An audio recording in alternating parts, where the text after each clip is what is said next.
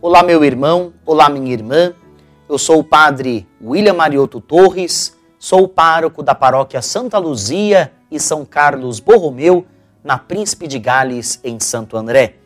E é com grande alegria que iniciamos o nosso programa Verbum, a palavra de Deus, da Diocese de Santo André, programa transmitido na TV Mais por podcast, rádios e mídias sociais da Diocese de Santo André. E nesse dia 5 de março do ano de 2022, nós estamos celebrando o dia de sábado depois das cinzas. E como primeiro sábado do mês, também fazemos memória em reparação do Imaculado Coração de Maria. Meus irmãos e minhas irmãs, hoje nós vamos meditar o Evangelho de Jesus Cristo segundo São Lucas, capítulo 5, versículos de 27 a 32. Portanto, do Evangelho segundo Lucas. Naquele tempo, Jesus viu um cobrador de impostos chamado Levi sentado na coletoria. Jesus lhe disse: Segue-me. Levi deixou tudo, levantou-se e o seguiu. Depois Levi preparou em casa um grande banquete para Jesus. Estava aí grande número de cobradores de impostos e outras pessoas sentadas à mesa com eles. Os fariseus e seus mestres da lei murmuravam e diziam aos discípulos de Jesus: Por que vós comeis e bebeis com os cobradores de impostos e com os pecadores? Jesus respondeu: Os que são sadios não precisam de médico, mas sim os que estão doentes.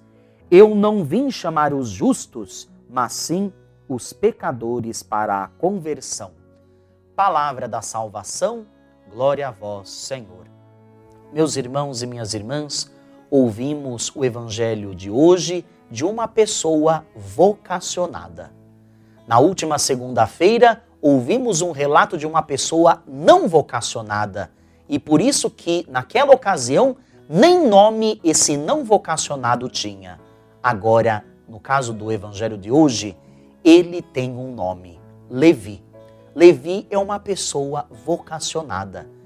Ele atendeu ao chamado de Jesus.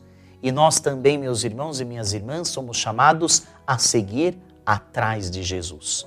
Todos nós temos as nossas limitações, todos nós somos pecadores e, mesmo assim, Jesus nos chama.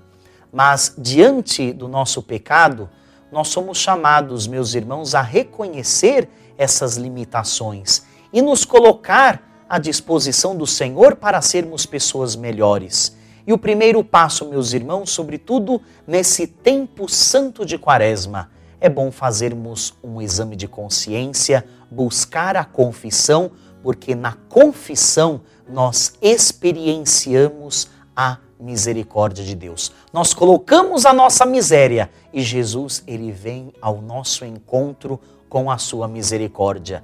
Na confissão, nós temos esse banquete com Jesus. Mas o que se é servido nesse banquete? A misericórdia do Senhor. Então, que meus irmãos e minhas irmãs possamos experienciar a misericórdia, buscando nesse tempo santo o sacramento da reconciliação. Meus irmãos e minhas irmãs, oremos. Ó Deus eterno e todo-poderoso, olhai com bondade a nossa fraqueza e estendei para proteger-nos a vossa mão poderosa. Por nosso Senhor Jesus Cristo, vosso Filho, na unidade do Espírito Santo. Amém.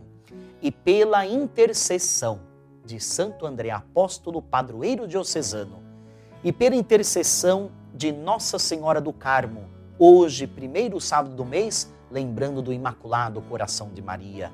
Abençoe-vos o Deus Todo-Poderoso, o Pai, o Filho e o Espírito Santo. Amém.